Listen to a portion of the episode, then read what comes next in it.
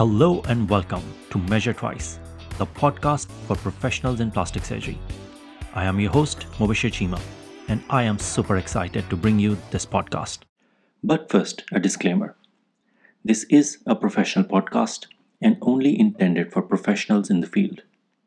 It presupposes a significant level of knowledge and uses a lot of medical jargon, which makes it unsuitable source of information for general public. Any comments made here do not and cannot replace the evaluation and judgment of your medical professional. Please avoid self diagnosis by search engines. First off, in the breast section of PRS is the nine year follow up study of 92 women, half autologous and half of them implant based breast reconstructions. They filled in a BreastQ reconstruction questionnaire in 2010 and then in 2019. This paper reports on the comparison between the two timeframes and between the two types of reconstructions. They found the patient satisfaction decreased over time with both reconstruction types.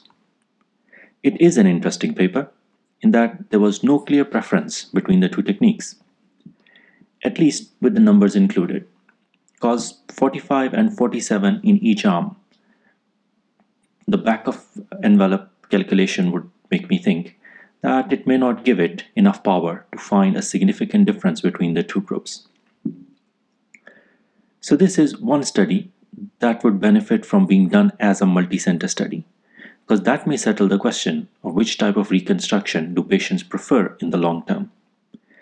And then we can have a more informed discussion about which type of reconstruction is quote unquote better. The short, cheaper option with a prosthetic but with their longer term risk profile, or the autologous reconstruction procedure with its scars and failure rates.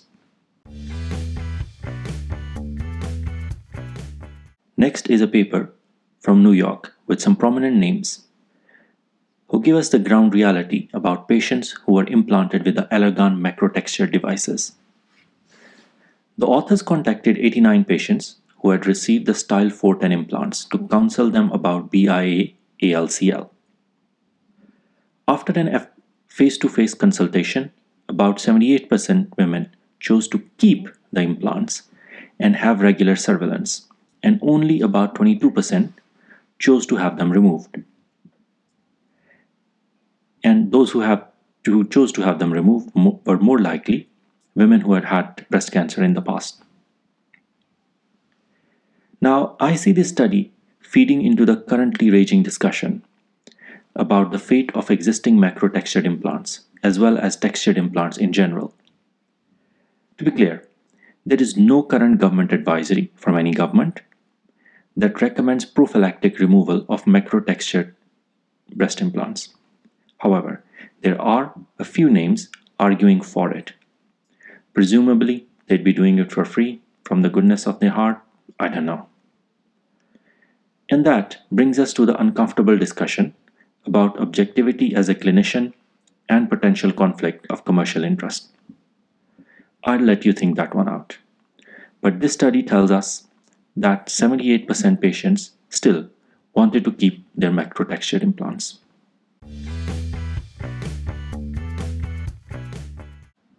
Remember when breast reduction patients come to you complaining, among other things, about a backache and you say, mm, I don't know, I'm not certain that it would improve the backache.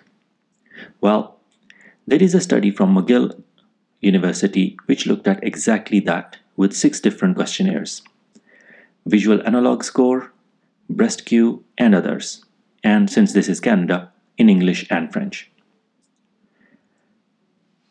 As well as uh, post op checks with the surgeon, three types of physical assessments uh, all of which were done at uh, the initial consult, two weeks, six weeks, and six months post-operatively.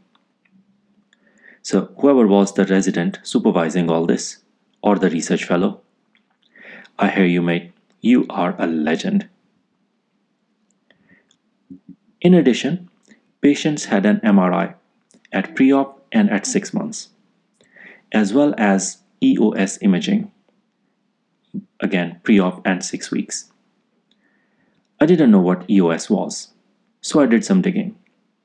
Turns out that a Polish professor, Georges Charpak, working in CERN, Geneva, and in Paris, received a Nobel Prize in 1992 for his work he carried out originally in 1968. In brief, when subatomic particles collide with each other or with atoms, they form a shower of new particles, whose pattern and composition is a telltale sign of what initially started the process. So, Georges Charpak in 1968 developed a device to detect all this shower more effectively. He built something called a multi wire proportional chamber, which was a box whose wall had a certain electrical charge, and inside had an inert gas and lots of parallel wires with a different charge. So basically a spark plug for all you piston heads out there. Whenever a particle entered, it would collide with the gas, started a shower of different other particles, and those in turn would disturb the wires. And a computer would be able to read off the exact configuration. And this was 1968, where this device was a considerable improvement on existing technology. So, EOS is a commercial device that uses the same principle to get low dose X ray radiography, and if taken in two planes, can combine them into a 3D reconstruction as well. Which brings us back to the original conversation about the McGill study of breast reduction patients and their backache symptoms.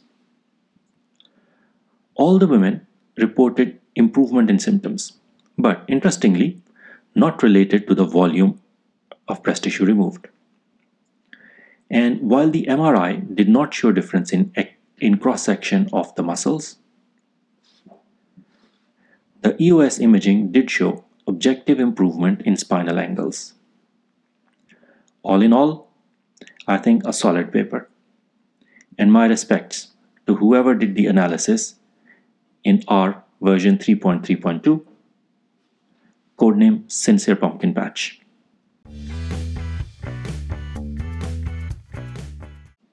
In cosmetic section, the Belfast experience of otoplasty, a 10-year review of uh, 2,300 plus years in 1,199 patients. Nearly two-thirds were done with the anterior scoring method the decision process and surgical technique is described in detail in the text, and I won't repeat that. Among other things, they found that the anterior scoring and suture only techniques have similar hematoma rates of around 1.5%.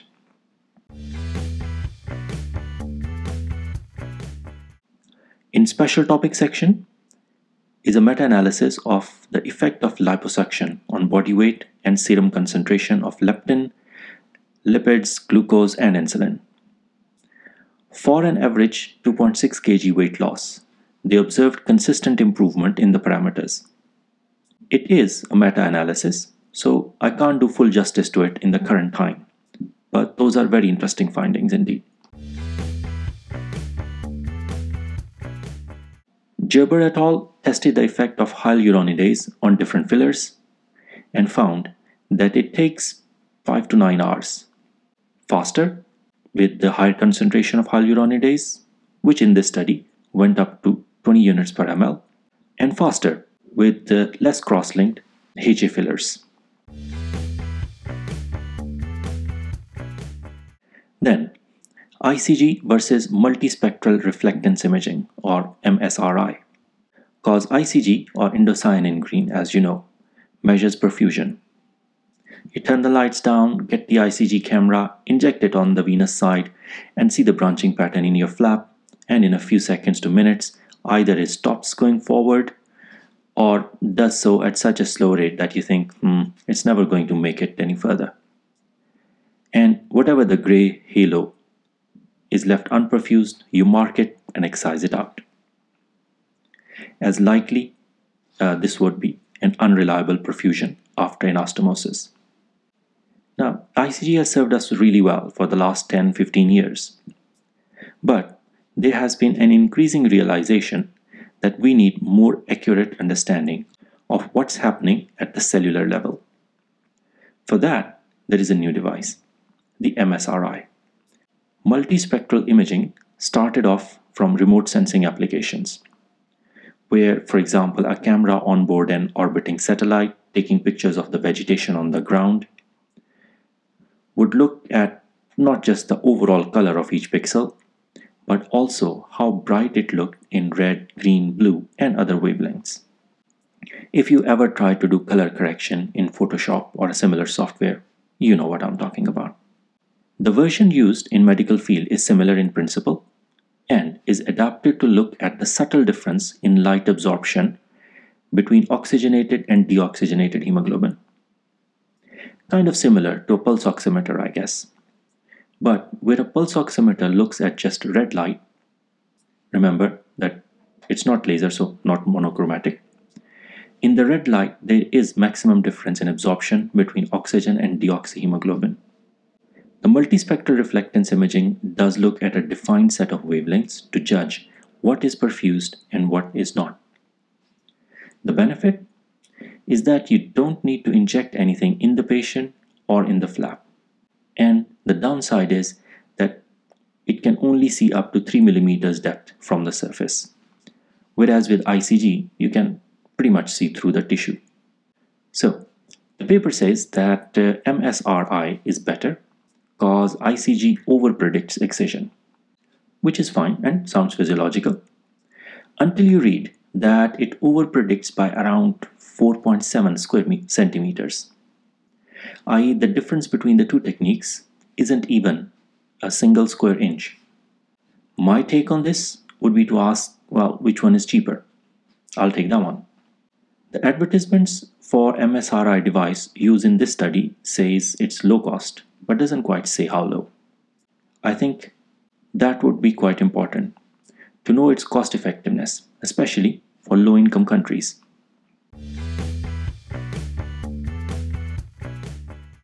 One last paper from PRS before we move along. Zelenski et al. comparing time to bony union in open tibial fractures after free or local flaps. Level 1 Trauma Center, 118 patients, 5 year follow up, 42 local muscle, 10 local fasciocutaneous, 5 free fasciocutaneous, and 61 free muscle, including myocutaneous flaps. Vast majority for Gustilo 3B injuries. Location as you'd suspect, local muscle for proximal or mid shaft, local fasciocutaneous for distal, and free flap in mid as well as distal thirds. The commonest, or most common, as some reviewers prefer, the most common free flap was latissimus dorsi, and local flap was soleus. Soleus you wouldn't blink an eye for, but LD may raise eyebrows with the aficionados of uh, anterolateral thigh flap. Time to union did not depend on timing of fixation if you knew that you would be flapping. If, however, you underestimated the initial injury as a type 1, then the union time went longer. About one third patients had non union, which was declared at 6 months post op, and of the rest that did unite, free flaps united at average of about 3 months 3 weeks and local flaps at 5 months.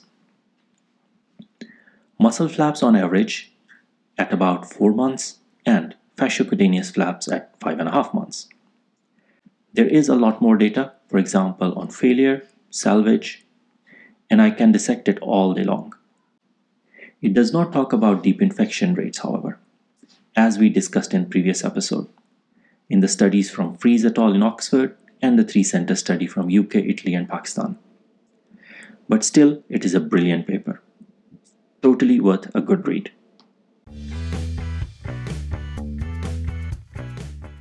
Coming to Aesthetic Surgery Journal, Randquist, Jagger, and Stavron have published a six year review of Motiva round and Ergonomix implants in 1,053 female patients. About 50% primary breast augmentation, about 23% secondary BA, another about 20% primary augmentation pexy, and about 8% secondary augmentation pexy. In terms of implant volume for primary BA, just over half the patients had implant volume in 3 to 400 range. About 20% had the implant volume in the 2 to 300 range. And the rest distributed on either side. And similar sort of distribution for secondary cases as well. I couldn't see um, how many were subglandular versus dual plane, but the overall complication rate was low. Even bottoming out was at 1.5%. There are details of the surgical techniques in the paper, which I found interesting, especially when compared to the academic clinical method by Per Hedén, or Per Heden as he's known in the English speaking world.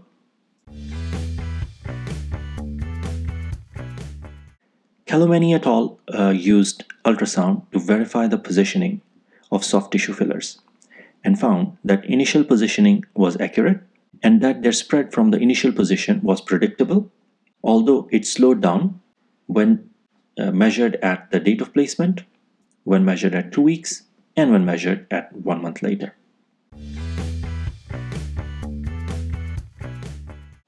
Kami and Kelly Shaddy's paper looking at polydioxanone or PDO mesh for complex revision breast surgery.